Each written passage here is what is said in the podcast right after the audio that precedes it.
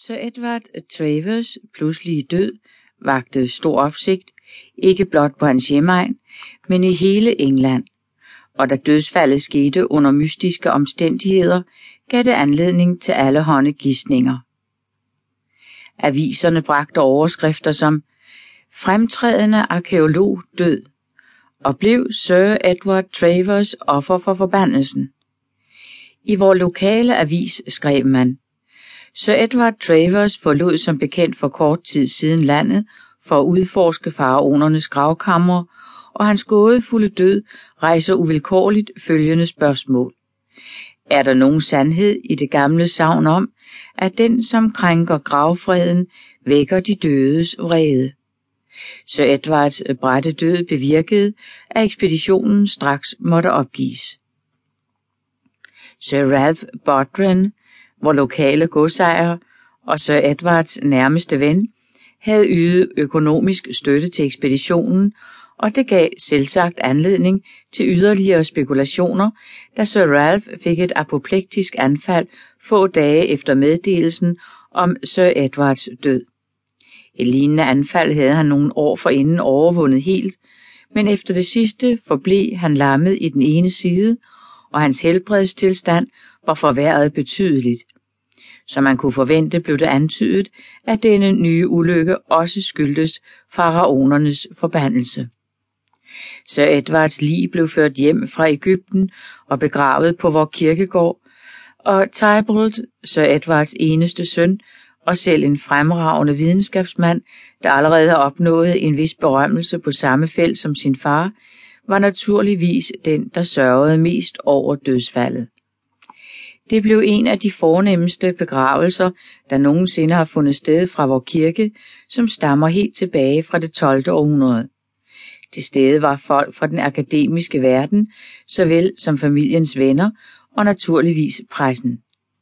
På den tid var jeg selskabsdame for Lady Bodrin, Sir Ralphs hustru, en stilling, der slet ikke lå for mig, men som min økonomiske situation havde tvunget mig til at acceptere.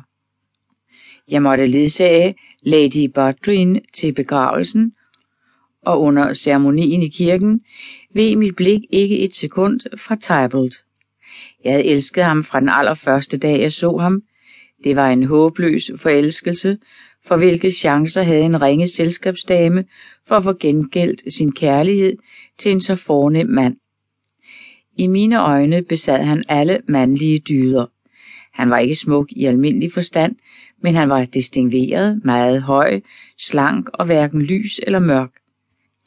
Han havde en videnskabsmands pande, men der var et sanseligt drag om hans mund.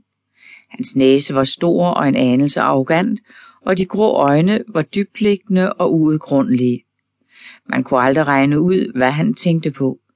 Han var reserveret og gådefuld. Jeg sagde ofte til mig selv, det ville tage et helt liv at lære at forstå ham. Men hvilken inspirerende opdagelsesrejse ville det ikke være? Straks efter begravelsen vendte jeg tilbage til Coverall Court sammen med Lady Bordrin. Hun var helt ødelagt, sagde hun, og hun jamrede og beklagede sig der også mere end sædvanligt. Hendes humør blev ikke bedre, da hun hørte, at der havde været journalister for at høre nyt om Sir Ralphs helbredstilstand.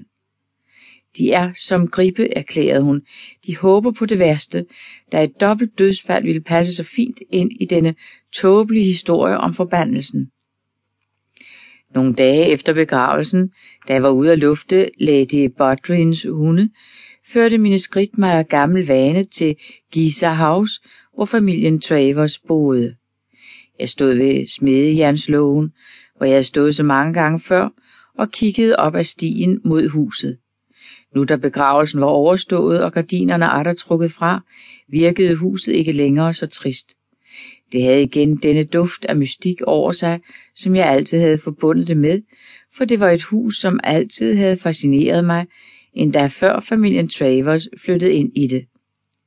Jeg blev meget flov, da Tybalt med et kom ud af huset, for jeg nåede ikke at vende mig bort, før han havde set mig. Goddag, Miss Osmond, sagde han. Jeg fandt hurtigt på en undskyldning for at være der. Lady Bodrin vil meget gerne vide, hvorledes de befinder den, sagde jeg.